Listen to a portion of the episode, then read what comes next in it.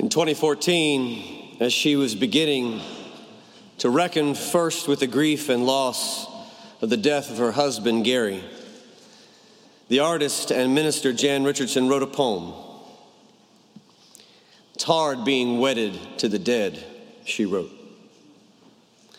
"They make different claims, offer comforts that do not feel comfortable at the first. They do not let you remain numb, neither do they allow you to languish forever in your grief. They will safeguard your sorrow, but will not permit that it should become your new country, your home. They knew you first in joy, in delight. And though they will be patient when you travel by other roads, it is here that they wait for you. Here they can be best found, where the river runs deep with gladness, and the water over each stone sings your unforgotten name." All Saints' Day is a time for us to remember those that we have lost, to hold on to the hope that death is not the end, to cling to the belief that nothing can separate us from the love of God, and to acknowledge the claims that the dead still make on us. This week, as I looked over the list of the members who have died in the last year, I was humbled and awestruck by the tremendous impact these beloved people made on my life personally, and our church and the world.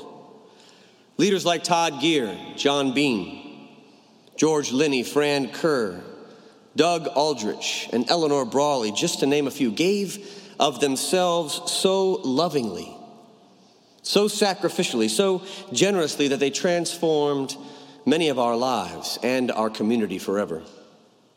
Their stories will echo through time, and our love and gratitude for them will extend far beyond the grave. We know that no one will ever take their place.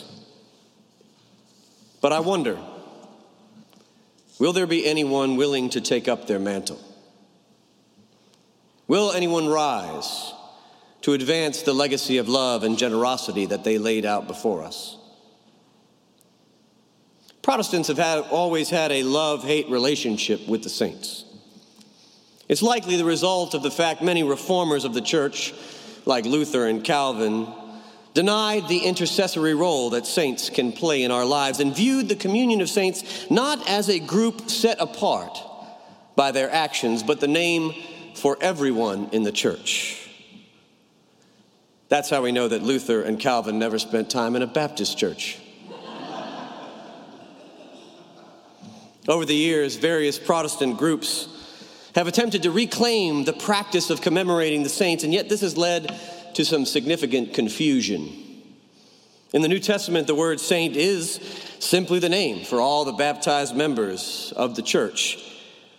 Yet later in the days of Roman persecution, the word saint was a name for anyone who was martyred in the faith. When Christianity became the official religion of the empire, saint became an ecclesiastical title, granted through a process of canonization that involved a formal examination of a person's life. However, for many people today, our saints are simply our ancestors, those who lived before us and went on to be with God. So what is a saint, really? In a novel entitled Beautiful Losers, the musician Leonard Cohen wrote, "A saint is someone who has achieved a remote human possibility. It is impossible to say what that possibility is. I think it has something to do with the energy of love. Contact with this energy results in the exercise of a kind of balance in the chaos of existence. A saint does not dissolve the chaos. If she did, the world would have changed long ago. I do not think a saint dissolves the chaos even for themselves, for there is something arrogant and warlike in the notion of a person setting the universe in order. No, it is a kind of balance that is their glory. She rides the drifts like an escaped ski. Her course is the caress of a hill. Her track is a drawing of the snow in a moment of its particular arrangement with wind and rock. Something in her so loves the world that she gives herself to the laws of gravity and chance. Far from flying with the angels, she traces the fidelity of a seismograph needle, the state of a solid, bloody landscape. Her house is dangerous and finite, but she is at home in the world. She can love the shapes of human beings, the fine and twisted shapes of the heart. And it is good to have such people among us, such balancing monsters of love. According to Cohen, saintliness has something to do with the energy of love, of finding our place in the struggle of humanity, of giving ourselves generously to the world. And this is the same vision we see in the Gospel of Matthew at the beginning of the Sermon on the Mount, otherwise known as the Beatitudes, where Jesus proclaimed, "Blessed are the poor, the mourning, the meek, the hungry, the thirsty, the merciful, the pure, the peacemakers, and the persecuted." This would have been incredibly alarming to the first century audience who heard it for the first time, just as it is alarming to us. During the presidency of forty-five, many pastors expressed that they couldn't even read the Beatitudes without being called liberals and socialists by their congregation. And that's because the Beatitudes are a revolutionary countercultural statement of an upside-down alternative reality of the kingdom of God. They are Jesus' value statement, which were a revolution of the values of the first and the twenty-first century world. We know, if we are honest, that if the Beatitudes were American, they would say something quite different. They would say, "Blessed are the rich. Blessed are the calloused. Blessed are the proud. Blessed are those who want for nothing. Blessed are the merciless. Blessed are the corrupt. Blessed are the war makers. Blessed are those who are persecuted for the sake of their injustice." But Jesus flipped the values of the world on their head by proclaiming that the holy and the saintly and the blessed are not the rich and powerful, comfortably numb, corrupt rulers of the earth. Instead, it's the people on the underside of history, living with their backs against the wall, the poor and the marginalized and the oppressed, along with people who are engaged in solidarity with the poor's struggle for justice, mercy, and peace.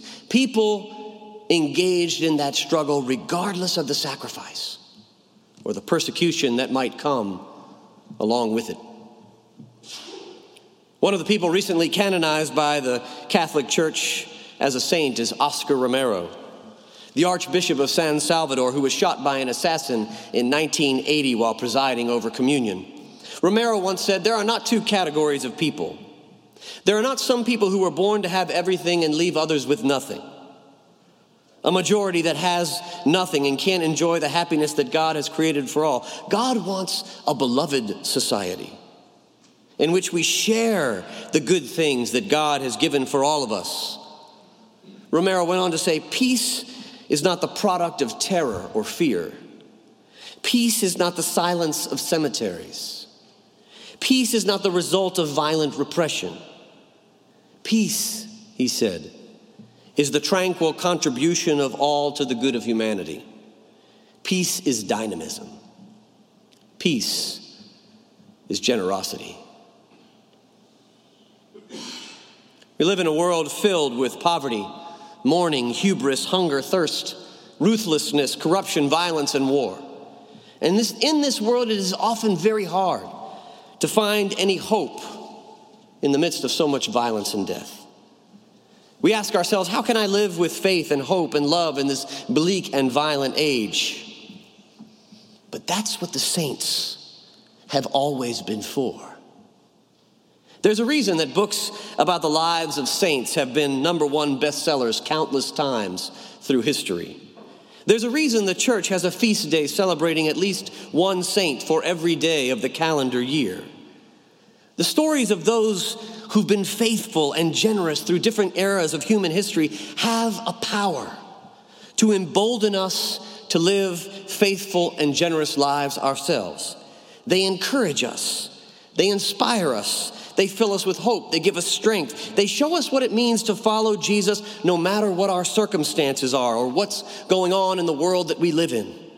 Saints remind us that people have faced hardship before, and yet have always found ways to live lives of justice, mercy, peace, and generosity. A few years ago, during my doctoral studies, I was assigned a book about the four women doctors of the Catholic Church. The four women, only four, unfortunately, that the Catholic Church has given the title of doctor. Hildegard of Bingen, Catherine of Siena, Teresa of Avila, Avila, and Therese of Lisieux. Now, as I looked at the book, it did not look like it was going to be a page-turner. But as I read through the stories of these remarkable women, I noticed something similar about each of them. They had all lived during an extremely bleak time in history. Hildegard lived through the Dark Ages, the medieval times. Catherine ministered during the Black Plague, which wiped out two-thirds of Europe.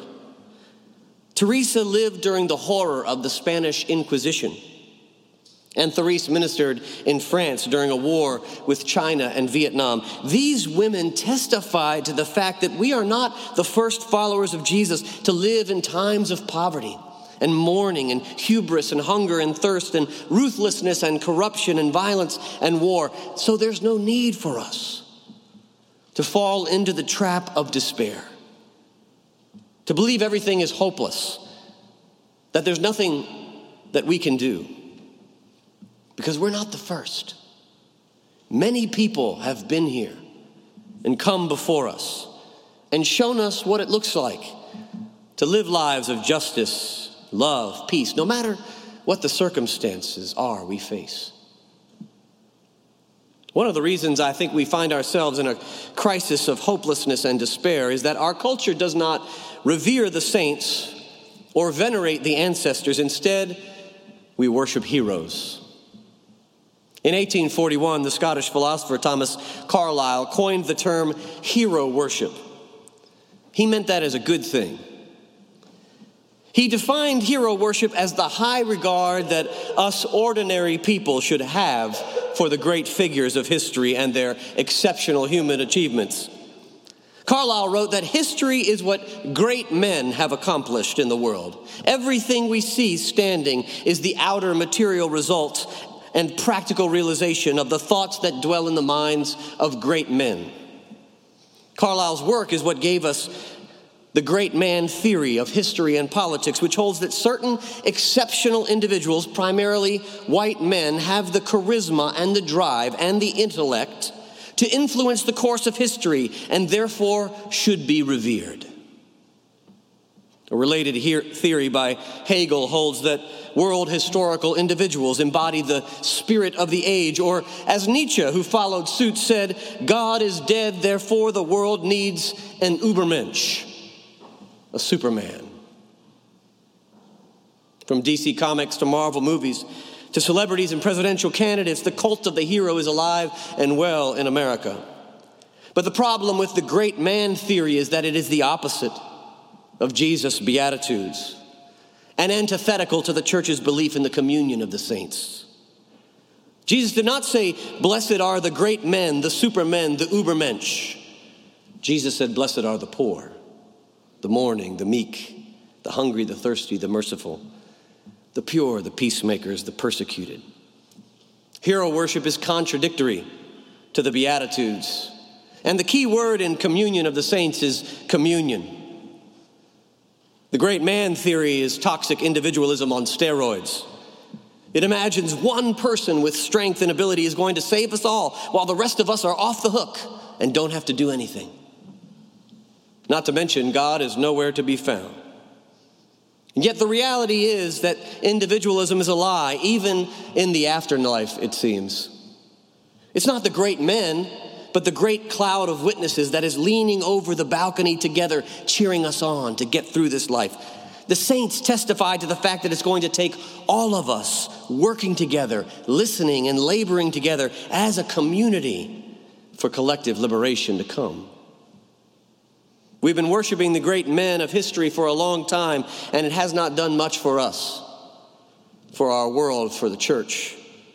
The constant glorification of pilgrims and founding fathers, wilderness explorers and military heroes, Confederate generals, Wild West gunslingers, mobsters, presidents, politicians, athletes, and celebrities has not led to a society of justice, mercy, and peace. And that's because the great cloud of witnesses are not the great men of history. And we need to work to disentangle our remembrance of the communion of saints from the worship of heroes. Because who our saints are tell us a lot about what our values are, who we imagine ourselves to be, and what we're trying to become ourselves. Are we trying to become great men of history? Or are we trying to find ways to become like the freedom riders on the front of our order of worship today, who sacrificed everything, gave their lives generously for the cause of love and justice, even though most people will never know their names? There are times when even our relationship to Jesus becomes a kind of hero worship, when we transform Jesus into another great man of history and insist that he was fully God, fully divine. The reason we often do this is because it is easier to worship Christ than it is to follow Jesus. As Richard Rohr once said, Jesus said, "Follow me," but instead of following, we spend most of our energy worshiping him and then arguing about how to worship him.